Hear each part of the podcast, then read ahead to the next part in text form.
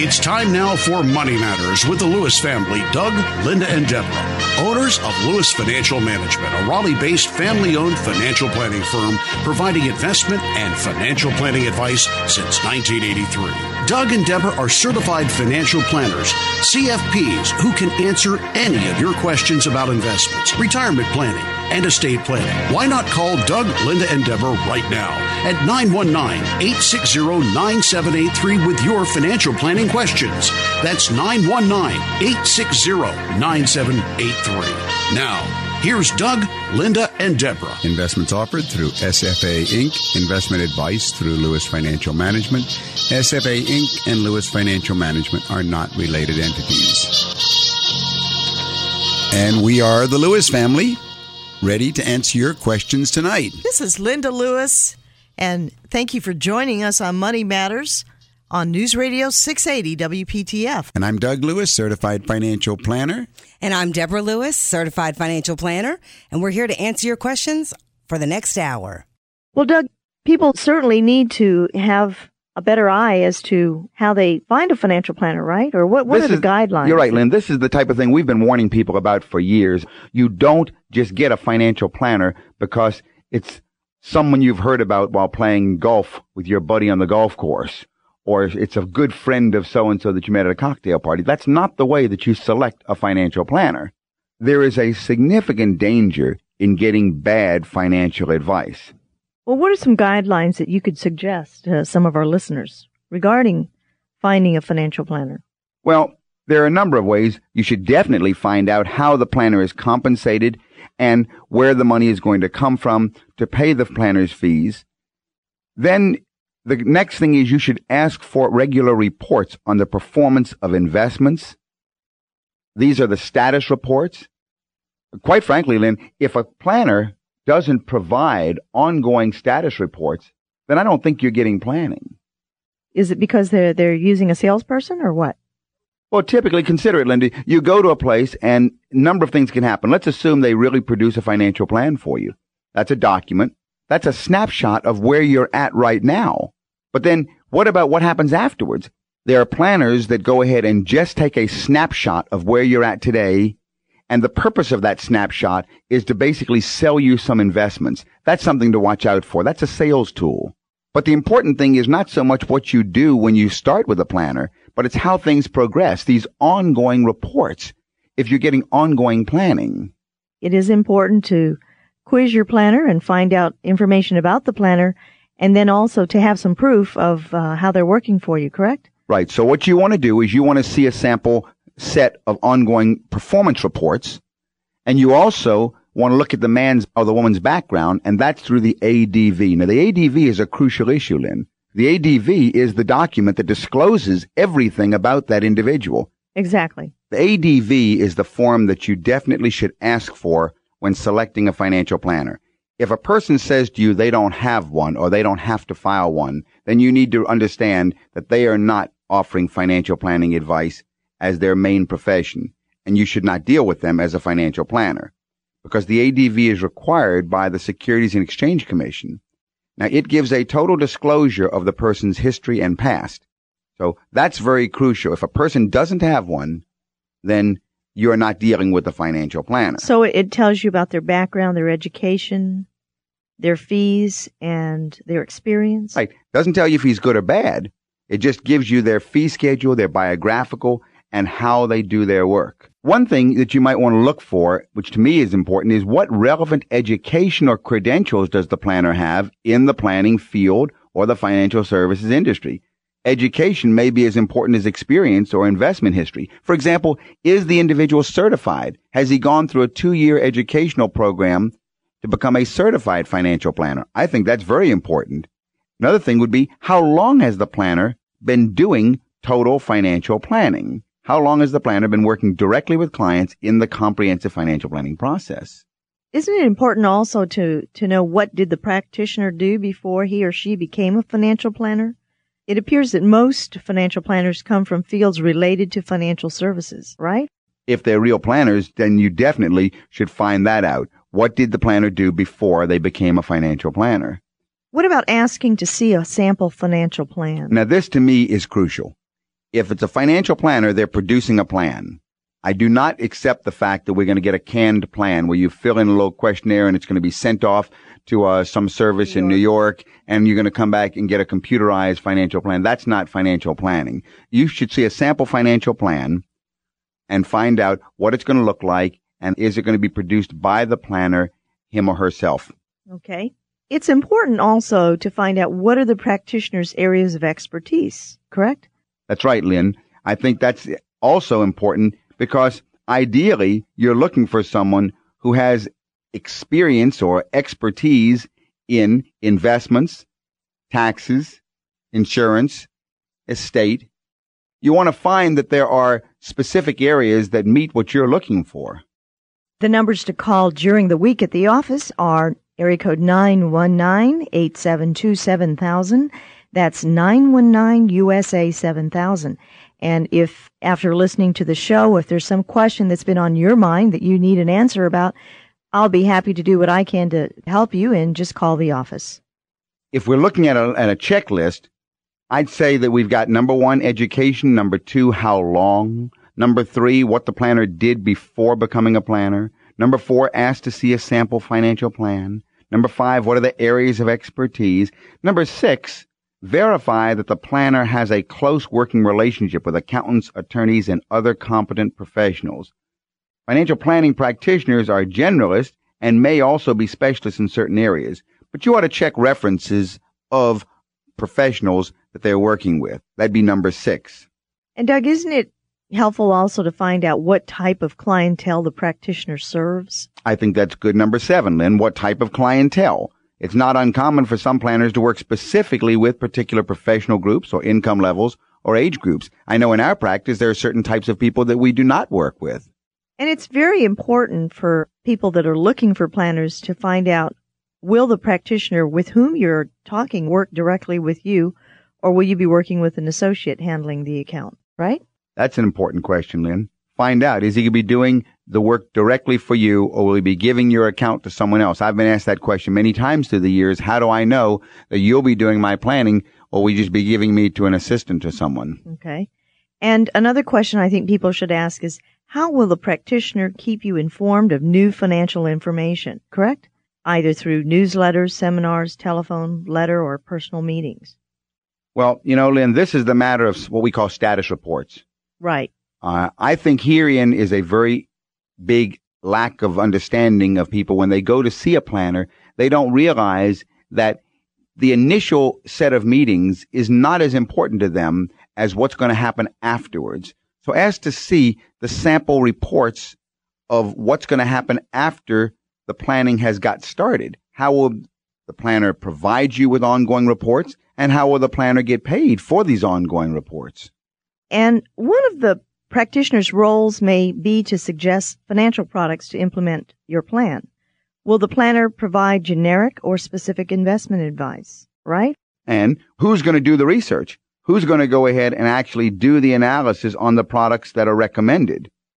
And then I think a very crucial issue to ask is, does the practitioner have any vested interest in any of the products that he recommends?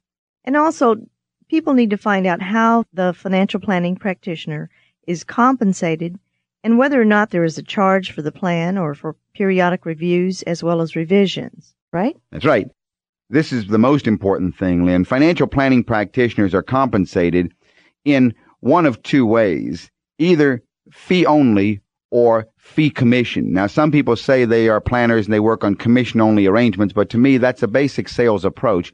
If you're doing something for free, and the goal is to sell some products, that's not real financial planning. But there are planners that work on a fee-only or a reduced fee arrangement, and you need to be very clear on how the fee structure works, whether you are paying your planner on a fee-only arrangement, and then you'll take his or her advice and go to another broker or someone to do the investments, and the commissions will be paid to the other individual, or whether the planner will be working on a fee-commission arrangement and how much he's going to get paid.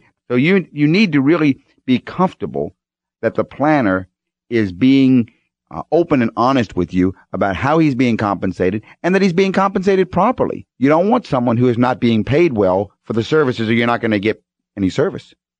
Correct.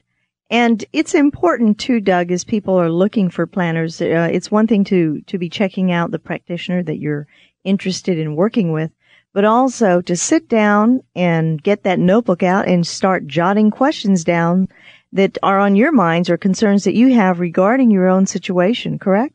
You're right, Lynn.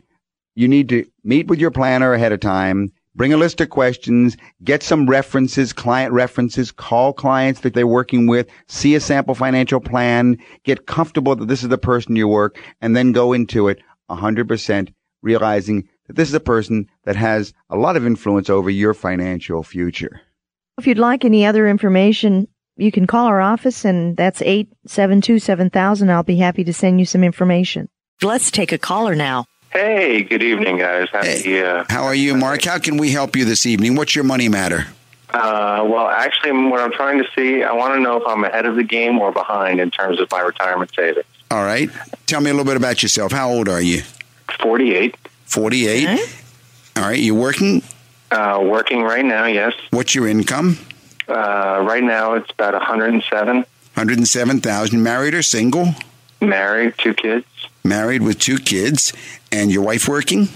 No. Okay. Family income, $107,000. How much have you accumulated thus far in non-retirement investments like mutual funds, CDs, bonds, anything that's not retirement accounts? So this is probably where I get slapped a little bit from you. I have about $30,000 in kind of an emergency fund, which is kind of a liquid asset, money market type mutual fund. Everything else I have is kind of retirement and/or pension related. All right. What do you have in your retirement? So you really have no investment portfolio at all outside of retirement. Correct. Okay. Good news is you're only 48. Bad news is that you are behind many, many people. But let's find out what's over in retirement also. What's over there? So I have, in my self-directed IRA, I have a few mutual funds and also some stocks. I used to be in financial services, and so I have about 260. 260 in your IRA? In my self-directed IRA. In my 401k, I've got about 56. That I contribute 9% each paycheck, and my employer matches up to 50%, up to 6% of my salary. So you got a 3% match, and you're putting in 9%. Correct. All right, and what kind of funds do you have in your IRA? I actually have I created my own mutual fund essentially, with some S&P 500, different S&P 500 stocks that I have. And I have actually a couple of REITs. Okay. Are they traded or non-traded REITs? They're traded. Traded REITs. Okay. And also I have 2 pensions. I don't know the actual cash value, but upon retirement, the pensions that I have, one would be the equivalent of essentially $550 a month. And then the other one would be about $800 a month from former employers upon retirement age. Okay, well, personally, I think that you are setting yourself up for a very big disappointment because you're only 48.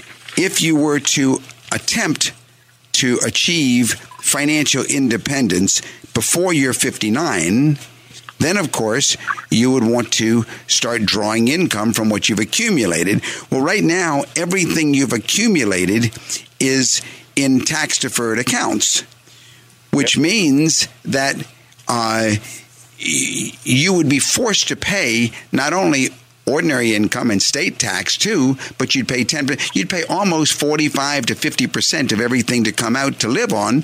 So you'd say, well, wow, why didn't I do it the other way? And we have many clients that come to us this very way. So let me suggest what you might do. First of all, you're over-contributing to your 401k. There's no reason that you should be contributing more than 6% because they're giving, your boss is giving you or your employer is giving you 3%, half of that. That's free money. Mm-hmm. But you have to remember what you are putting into a 401k, just like what's already over in your IRA, that's not money that is tax forgiven. That's money that is waiting to be taxed.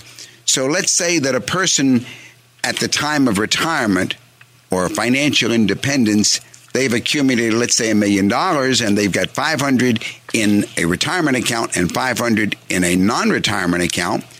If they need to draw out, let's say, $30,000 a year, if they draw the $30,000 a year from their retirement account, they're going to pay probably double the tax that they would pay from the non-retirement. And that, because once you are retired, then you look for the biggest portfolio that has the least tax as you withdraw from it. And the thing is, I wouldn't, and just knowing myself, Doug, I can't see myself retiring early. I really don't. It doesn't matter when you retire. You're missing my point. My point is, and I've had clients that have retired that have worked until they're 70 years old. The ones that come with the largest retirement portfolios regret it the most because they end up having to pay twice as much tax. They thought that they were accumulating, but they forgot. They will be hit the most. I've had clients that have come to me with $2 million in retirement and nothing in non-retirement. And I've had ones that have come with $1 million. And it's always the same story. How can we go to the non-retirement and get income? Because then we don't have to go ahead to the other one is going to hurt you the most. So my advice, take it or leave it. My advice is reduce and start immediately accumulating in an after-tax portfolio. Put at least 10%. Actually, you should start with a living expense analysis. That's what we do in our office. You're welcome to call me and schedule an appointment. I'll be happy to meet with you in our office. We start by analyzing your living expenses. And then from there, we break the expenses into recurring monthlies and non-recurring. And then the maximum that's left over afterwards goes into a non-retirement portfolio to start building that. And that's what you should be doing. You know, Mark, I think it's great that you've accumulated, and I agree with Doug. On the one hand, it's mostly in your retirement plans, and it's also great that you have an emergency fund in case something should happen, and, you know, if something happens to you and you're out of work for a few weeks because of an injury. But I agree with Doug. It's better, you know, just in principle, you want to balance the scales, because you're heavily weighted in retirement plan monies. And, you know, if something happens and you have some great emergency and you have these assets, but you can't touch them without a penalty, right? But if they're in a mutual fund in your own name, they're liquid. And you can just call your mutual fund company and say, we need this money. Can you send us a check and liquidate it? And the other challenge that I have is that I have not nearly, I got a teenager and I have a 4-year-old that are not, I have not begun saving nearly enough for them in terms of their college education. Well, it's a crisis, but it's not. It's all part of what financial planning is. Every client that comes to see us that has children goes through the same thing. Sometimes it's grandchildren, but it's all, you probably should meet with someone like us, a fee-based financial planning firm that will address college education, estate planning, cash flow planning, as well as investment planning, because you need to look at your entire world. You're listening to Money Matters with Doug, Linda, and Deborah Lewis. Call 919-872-7000 or visit our website, DougandLinda.com. Let me ask you this, and I understand, for example, like if you have your IRA or what have you at Fidelity, for example, and I understand that if you go, because everybody gets the literature periodically, come and meet, do an analysis, do a financial plan, all that kind of things from the advisors that they have there, and I understand that they're commission driven and they're going to be focused on their Fidelity funds per se to try to drive you in that direction. Right? Is there any value added then in talking with an advisor at one of those places? Or is it? I don't think so. You should never meet with someone who is commission driven. A little later in the show, we're going to be talking about a new alert from the SEC. You want to be talking to someone who is charging you, as we do, by the hour for non-investment driven advice, for pure advice. Advice is advice. And if you pay zero, you get your money's worth. Yeah. That's a good point. And because, you know, you're probably the more financially savvy person in your household, and your dear wife is there spending many hours taking care of the children, but she may have questions and you may have issues that you want to discuss about your whole world that doesn't only relate to investments, right, Doug? That's right. Because that's right. Financial planning is much more than just investments. But somebody like myself, and I believe it's been so beneficial hearing you guys. I've been listening to your show now for a little over a year. Oh, thank you. Is that I wonder if I'm not at the income level that I can afford, quite frankly, to go to a certified financial planner. Well, I would disagree because in my little story about Mark McLaughlin, he only makes $30,000 a year. And he is qualified. So if he's qualified at $30,000 a year and you're making $107,000 a year, everybody needs advice. We have had clients through the years. We've had a secretary who has nothing more than one little $10,000 CD, but she wants to know. And she realizes that answers are out there. You need to pay for the answers, but answers are out there. And then that way you buy have a few some hours direction. Of time, and then you know. Exactly. You have some direction, and at this point, whatever the questions are that you and your wife have, go ahead and start jotting them down or put them on the computer. But if you'd like, you can just call us at the office, and we'll be happy to get your information. We can send you an introductory packet, and then, you know, we can schedule an appointment. Well, I think that's probably. I guess that's probably something because, quite frankly, I don't know what you guys charge. But right. We won't announce our fees on the air because there are too many people that shouldn't hear it until they call the office. But as soon as you call the office, we will be happy to go ahead, of course, tell you our fees. Also, send you a form ADV which describes our fees. That's a full disclosure required by the Securities and Exchange Commission. We are regulated directly by the SEC, and all of the different types of fee arrangements that we have. But I will tell you, we start with a simple hourly fee. Okay. All right. Great. Well, I'll definitely call you tomorrow morning then. What's that number again? It's 919-872-7000. Great. Okay? Thanks. And we're in Raleigh. Yeah, and visit our website also. You'll have an enjoyable time. If you haven't been there, take a look at DougandLinda.com. Thank you, guys. All right. Take care. Mark. Have a great week, Mark. Doug, what is the definition of financial planning?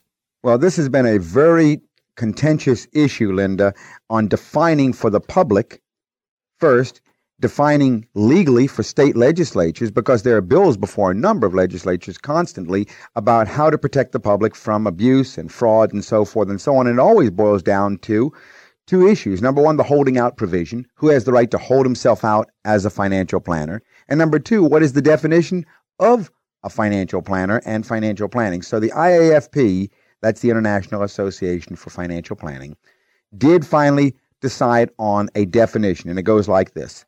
Financial planning is the process of providing advice and assistance to a client for the purpose of achieving the client's financial goals. I think that's a wonderful definition. It focuses on advice and assistance. If you give advice, aren't you supposed to be licensed to give advice? Not licensed. You must register as a registered investment advisor with the Securities and Exchange Commission. Anyone who receives any fees for advice must register.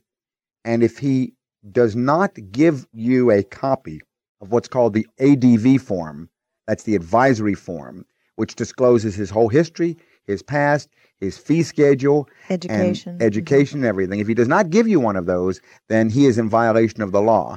Furthermore, if he is receiving fees and has not filed, he's in violation of the law. But in any case, that's the definition they agreed on. Financial planning is the process of providing advice and assistance to a client for the purpose of achieving the client's financial goals. And there was some explanation that went along with it, Linda. The explanation had to do with the process. What is the financial planning process? And the process, they agreed, includes 6 basic steps. Step 1 was data gathering. And number 2, goal setting, setting goals. Number 3, identification of financial problems. Number 4, preparation of written alternatives and recommendations. That's a written plan. Number 5, implementation of the agreed upon recommendations, an implementation schedule, an action plan. Right. And number 6, revision and review of the plan. That's the process. You know, when some people call in at the office and they want to come in and have an appointment with you, we've always suggested to them to sit down with their spouse or sit down with a legal pad and just write down what are some of the concerns, what are some of the questions that you have about your own situation, and discuss with your spouse what are our goals, what are our objectives, and what are our needs now at this time. Right. That's the goal part. And the data gathering, you know, when anyone comes in our office, you always ask them to send the 5 keys, right? And what are those 5 keys? Well, the 5 keys would include a person's federal and state tax returns. Right. That's the first thing. Secondly, either a financial statement or a list of their assets and their liabilities, and that's all inclusive. That would include any income from rental, et cetera, et cetera. And then thirdly, projected income. And also what their withholdings or their quarterly estimates would be for their taxes. That's number 4. And then the last thing, number 5, would be a list of their living expenses. That's the most important. Estimated living expenses. Right. If you need help, call me, Deborah Lewis, 919-872-7000. 919-872-7000. They also went ahead and said that comprehensive financial planning will include the basic areas of financial planning, along with any other concerns or areas of concern to the client. Now, the basic areas are a financial statement analysis, investment planning, income tax planning, risk management, retirement planning, and estate planning. And other areas of concern might be cash management or educational funding, planning for college education, charitable planning, business planning, pre-mortem planning. You know, we've got a couple of clients who are terminally ill, planning for death, planning after death, divorce planning. Each of these are other areas. And the financial planning process can be applied, they decided, to meet the client's needs on any of the following. It could be the full range of client's goals on a comprehensive basis. It could be a subset of the client's goals on a more limited basis. Or it could be a single client goal on a specialized basis. So that was the conclusion of the final definition of the process and the definition of planning. You know, Doug, when a person thinks about financial planning, it doesn't matter if they're only making $24,000 or they're making $250,000 or $1 million. We've had them all, though. The principles are still the same. And I have spoken to hundreds of people. And, you know, each one of them has their own little scenario, but each one's need, you know, needs to be addressed. And there are some very basic financial planning principles that are used in each situation. You're right, Linda. My office number is 872-7000. If I can help you any more, give us a call during the week. We have Ray from Cary on hold. Ray, this is Doug Lewis, Deborah Lewis, Linda Lewis. How can we help you this evening? Hello, gentlemen and ladies. Got a question for you. Fire away. Very much appreciate your show. It's great. Thank you. Just real simple question for you. This is certainly less complicated, I think, than what you normally deal with. But to make a long story short, father passed away. Mom, of course, is still here, thank God, and she's got the house, but she wants to, you know, basically, since I've been the caregiver for years, and, you know, for lack of a better explanation, you know, the property she wants to leave to me. Okay. And, you know, the house and everything basically in it. Wanted to find out, is there a better situation tax-wise to do that? In other words, instead of just having it in the will that it is for me, is there something that she should be doing, or me, who is the power of attorney for her, that would help that situation when, unfortunately, the day comes where that occurs? Right. Very good question. We get it a lot with our clients. Deborah, you want to start off? Yes, there are going to be 2 questions. The first is going to be, is it going to make a difference if you get it now or you inherit it? And, Doug, that's usually where we begin the conversation. Right. We have to get basis, and we have to deal with the step-up in basis rules. First of all, what did the house cost? The house cost originally, they bought it in 96 here in Cary, North Carolina. And I think they paid about $153,000 for the house. All right. It's probably worth, at least as far as I can tell right now, in this crazy environment, somewhere in the neighborhood of about $250,000. All right. All right. So that's going to be what we call your basis. Right. No, the basis is $153,000. Yes, sir. $153,000. What they paid is going to be what you call your basis. All right. Okay. So now we have to understand that if she were to give you the house today, correct, which she could do by deeding it over to you, mm-hmm, then she gives you the value of the home, which is $250,000, and she gives you the basis also of $153,000. Okay. Now, if you later on, after she passes away, mm-hmm, if you later on sell it, then you will pay tax on $100,000 of capital gains. Assuming that we were just going to use your appreciated value of what it's worth today, $250,000. Right. So that $100,000. So that's about $20,000 or $25,000 of taxes. And I don't mean to interrupt you. The situation would be for sure, without getting into too much, because I know we only got so much limited time here, is that when she does pass away, I am in a financial position. I'm partially disabled. And so it would be a situation where I could not afford to keep this house, which I would love to do, but it would be an immediate sale. Okay. Okay. I'd have to get out. Right. Very good. All right. So now Debor's going to tell you the way to sell it tax-free. So Ray, the best thing in your situation, it appears to be, just from the little bit we know right now, is that if you were to inherit it at her death, instead of receiving it as a gift during her lifetime, right, you get an immediate step up in basis, meaning, at her death, mm-hmm, you would receive an asset that would be worth the fair market value or as of her date of death. Sure. So now you would have received an asset with a basis of $250,000 and a value of $250,000. Right. So when you needed to sell it, a month later after everything's, settled and everything, right, you now would pay zero. Really? Yes. Taxes. Interesting. If you want to call us during the week to set up an appointment for yourself, give me a call at 919-872-7000, and we will get started. We'll make a list of the questions that are on your mind. If we know that the end result is whether it's just a not needed home or we need the assets home, if there's definitely that situation, we want to inherit the asset. We want to get the step up in basis. So really the only expenses that I should incur once this occurs is obviously, the usual stuff that occurs, but if I hire a real estate agent and he or she gets the usual 6% or whatever it is, is there any other besides? Well, the only other question I would have is, unless there's a mortgage on it, but you just sell it and keep the proceeds. There is. Then you. How much is the mortgage on it now? Yeah, that's the sad part is that I would say at this point the house, like I said, is probably worth $250,000. And the amount that's owed right now is probably about $130,000. All right. So we take these 3 points one at a time. Mm-hmm. First of all, at death, let's say God forbid she died this year. Right. All right. $250,000 is your home, the fair market value. All right. The basis, of course, has been stepped up. So the basis goes from $153,000 to $250,000. So zero tax.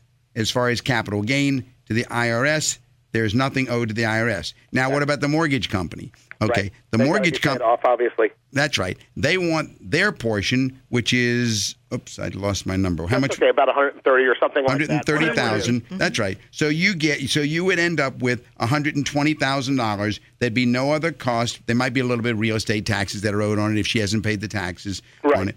And as you say, the commission to the real estate broker, but there's no tax. Right. Taking in those 3 points, Doug, there's no way he would want to have it received during her lifetime. I mean, the mortgage and the tax, you would have eliminated anything, and you obviously you want to step up in basis, right? So the bottom line is leave it just the way it is. Yes, sir. In the will, just that. That's right. That way, Mom takes care of you after you've been taking care of her. By the way, you can avoid probate if you haven't already done so by putting it in joint ownership with you and herself, but still, it's in her name. Gotcha. Very good. You guys are very helpful. I appreciate your time. You're welcome. Thank you for calling tonight. What's new in the world of cash flow planning? Oh, cash flow planning. It's good to remember that financial planning is much more than investments. Right. There is tax planning, retirement planning, cash flow planning, estate planning, insurance planning. True financial planners should be practicing all areas, and cash flow planning is definitely a crucial issue. What was the question? Well, the question was in regard to Social Security and when is the right time for people to be taking, and what are some of the considerations that financial planners. So while this was actually, the reason I wanted to bring it up was based on two conversations I had with people this week. It was summed up nicely in an article that said, keeping your clients from grabbing the cookie. And it said, despite the fact that many Americans haven't saved enough for retirement, the majority claim Social Security benefits at the first opportunity, substantially reducing their monthly benefit for the rest of their lives. You know, Deborah, a lot of people feel that analyzing the Social Security story will solve the issue. Do I take it now and end up with more comfort, or do I end up with more money if I delay and wait till I'm 66 or even wait till I'm 70 years old? Mm-hmm. The longer you delay, the bigger Social Security check you will get. That's exactly correct. But if you only analyze one piece of your world, Social Security choice number one versus Social Security choice number two, then you totally ignore real life cash flow planning. And real life cash flow planning would go like this. If indeed you don't need to live off of that check. Okay. Yes, you should take it when you're 62. Really? Yes, if you don't need to live off it, take it and invest it, because then you will be dollar cost averaging so that by the time that you are 70, let's say, you will have accumulated more than if you had, and even though you'll get a smaller Social Security check at that time, actually you'll get the same check that you started when you were 62. The point is, if you're, when you try to deal with the Social Security question, you need to take a look at your entire cash flow. That's true. You need to answer that question on the basis of what other income sources do I have? What is the cash flow that I've got coming from anything else? From a side job, from an investment portfolio, from a pension, from anywhere else. You add up all of the cash inflow dollars, and if you don't need them to live on, the Social Security piece, then take it. Then take it. That's exactly right. All right. If you do need it to live on, then you've got a problem that's got to be solved by looking at your entire world. How do I meet my cash flow needs? Can I delay, and so forth and so on? But the big mistake I see people making when they look at Social Security is they do what the article probably said. They just grab it as soon as they can. But what do? They spend it. Instant gratification. If you hear something tonight that sounds like your situation, call us. Set up an appointment. We can help you. 919-872-7000. 919-872-7000. Well, Doug, let's take Nancy's call. Hi, Nancy. This is Doug Lewis, Certified Financial Planner. How can I help you? Hi. Thank you for taking my call. All right. I won't bore you with all the gory details, but my husband and I kind of got started late in our financial planning just by some things that happened. But anyway, what I wanted to ask you is we have two homes. We have one, a vacation home, and then just our primary residence. And I wonder, how smart is that to let real estate be part of your financial planning for the long term? Like, we're thinking that, you know, if we had to later in life, we could sell one of the homes and we would have that money and maybe it would appreciate through the years. Boo. Bad move. That doesn't make sense. Bad move. Okay. Let's get a little closer, though, into some numbers. For some people, it's fine, but my knee-jerk reaction is, boo, bad move. Okay. Let's take a look at some numbers. How old are you? I'm 40. 40 years old. How old's your husband? He's 44. Husband's 44, and wife is 40. Any children at home? Yes. How would two teenagers, 13 and 16. All right, two teenagers. Income of the husband? About 45. 45. Income of the wife? About 35. 35. 70, 80,000 combined income. Investment portfolio, what does it look like on the non-retirement investments? It's pretty low. We have about 5,000 in stocks and bonds, and we only have $500 in savings. Okay. So basically no investment portfolio. What about on the retirement side? I have retirement at work, and I think it's maybe 46, something like that. And husband's retirement plan? He has nothing. No retirement plan. Okay. Let's go over to the residence. How much is the residence worth? Each one is worth about $120,000. $120,000. One of them we just bought. Okay. So, and what's the equity in the vacation home? It's $20,000. All right, $20,000 equity. So you had $20,000 to invest somewhere, and you put it in the vacation home. Right. Okay. Well, you're right. When you began by telling me you know, it's not a real pretty picture. Mm-hmm. It's really an accident waiting to happen, and it scares me looking at a situation like this.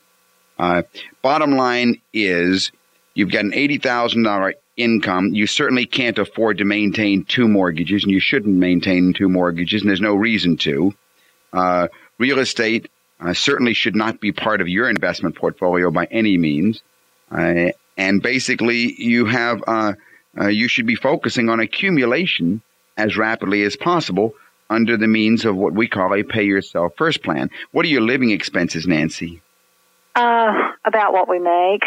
You're spending $80,000 a year? Yeah, because we have two homes. And the problem is... No, forget... Okay. Now, what's the mortgage on the second home?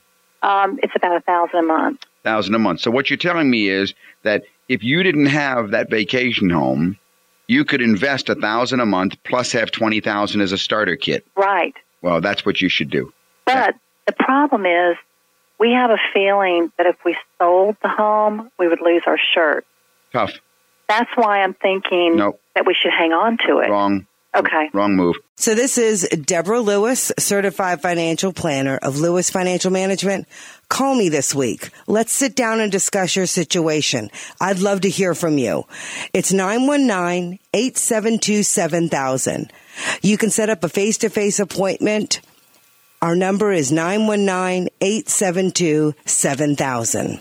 You see, you have a $120,000 thing that you've got there, but you've got an $80,000, no, you've got a $100,000 debt. Right. Well, if all it means is when you say lose your shirt, you might lose your $20,000. Right. But you're not going to lose. But I don't like you sitting there with virtually nothing in savings, your husband having a zero retirement plan, you having barely nothing in your retirement plan, two teenagers at home, and you are saying that I could be investing at $1,000 a month into mutual funds, but I'd rather have an IOU of $100,000. Yeah, well, we wouldn't rather have it. We just have a feeling that it might be hard to get rid of. Well, I'd get rid of it anyway. Okay. I'd get out of it, and I'd do just the same thing as if you bought yourself a stock, and it was down $20,000, and you lost. Well, you lost and go on. All right, so but just cut our losses. Yeah, I definitely would try and get yourself into. You've got to be accumulating. Right. You see, you have what you must reach is a point where you have an accumulated portfolio of investments equal, the income from which is equal to your lifestyle. So if you're spending, let me see, I wonder what your expenses are without the taxes and without the one mortgage. Let's say that maybe you're spending about $60,000 a year. Mm-hmm. Okay. Well, that means you need roughly, say, $700,000 in an investment portfolio. Okay. Because that could produce the $60,000 a year income, which would give you the security that you're after. Okay. And the only way you're going to get it is, and the good thing is you're only 40 years old. Mm-hmm. You do have 20 years compounding in front of you. Of course, the risky thing is also that somebody could lose their job. Right. And so, you know, I my advice would be, you know, down and dirty, put it up for sale, get rid of it immediately. Yeah. And if you come out having lost your $20,000, okay, you lost your $20,000. At least you can invest $1,000 a month for the next 20 years. Right. And that would be a large, large number, by the way. Well, you know, just to kind of, I guess, paint a better picture, our strategy was we thought, okay, we'll buy this house. It'll be paid for in 15 years because we have a 15-year mortgage. And this will be our, what's this, we'll retire there. But you know what? It's going to be too much house for us and too much yard. And it's like we won't. Besides, what good does it do to retire and have a house paid for and have no food in the refrigerator, right, in the kitchen? I know. You can't eat that house. Yeah. Financial security isn't the home. Financial security is the income stream that supports the lifestyle. So many people have that confusion. They think if they're going to have that big house with brick and mortar paid for, right, But that's not financial security. Right.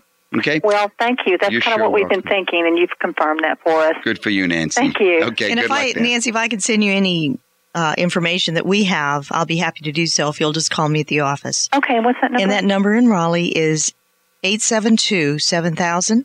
That's USA 7000. Thank you very much. All right, and I'd like to hear the day you get the house sold. You call me on the air and let me know you did it. All right, thank you. Thanks, Nancy. Good luck. Bye-bye. Thanks.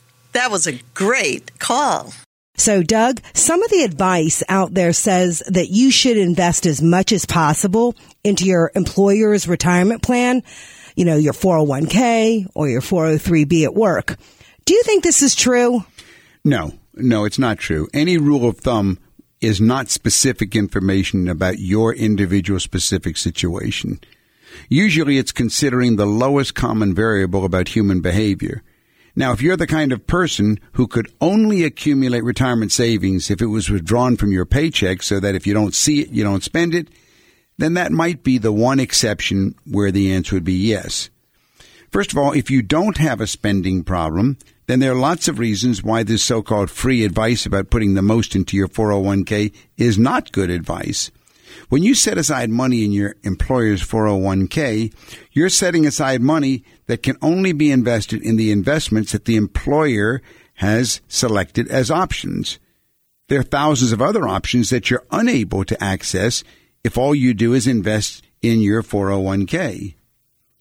Second, you should own investments that are not only in your 401k because those can only be accessed when you retire.